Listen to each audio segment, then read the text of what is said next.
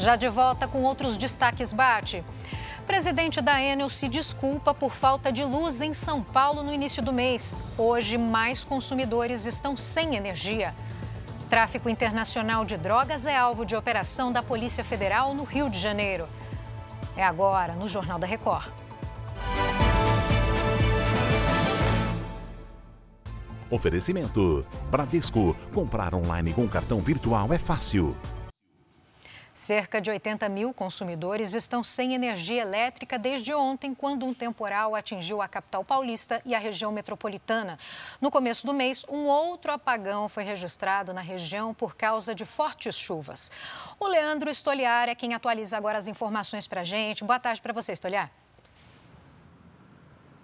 Oi, Giovana. Boa tarde para você, boa tarde a todos.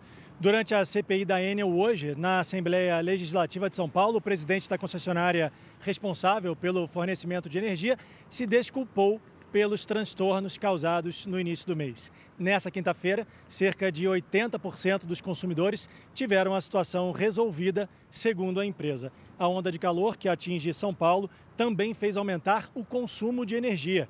Hoje, na capital paulista, os termômetros chegaram a 36 graus e a sensação térmica é ainda maior. A Defesa Civil emitiu alerta de tempestades e rajadas de vento intensas entre amanhã e domingo.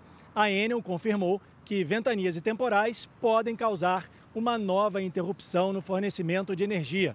O prefeito de São Paulo, Ricardo Nunes, informou que vai pedir a suspensão da concessão da Enel. Giovana. Obrigada pelas explicações, Estoliar. A Polícia Federal fez uma operação contra o tráfico internacional de drogas no Rio de Janeiro. Agora fala o repórter Marcos Marinho com os detalhes. Oi, Oi Marcos, boa tarde.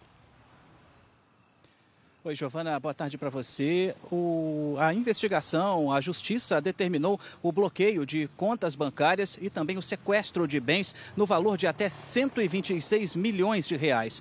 Buscas foram realizadas hoje na capital e também no município de Nilópolis, na Baixada Fluminense. Entre os bens apreendidos está um veículo blindado que foi encontrado estacionado na garagem de um dos alvos da operação, um veículo blindado e importado. A casa desse suspeito foi revistada pela polícia. Ele mora em frente à praia da Barra da Tijuca, na zona oeste da capital fluminense. De acordo com os agentes, a droga saía do Rio, passava pelo Espírito Santo e chegava à Europa em cascos de navios. Giovana. Obrigada pelos detalhes, Marcos. A Americanas registrou prejuízo de 12 bilhões e 900 milhões de reais no ano passado. A empresa também reapresentou o balanço de 2021, quando houve perdas de 6 bilhões de reais e não lucro de meio bilhão, como divulgado anteriormente. Estes são os primeiros números financeiros que a empresa divulga desde que foi descoberto o rombo bilionário. O relatório do Comitê de Ética da Câmara dos Estados Unidos diz que encontrou evidências substanciais de que o deputado Jorge Santos, que é filho de brasileiros, violou leis federais. O comitê concluiu que Santos usou recursos do fundo eleitoral para fins pessoais e fraudou as prestações de conta da campanha.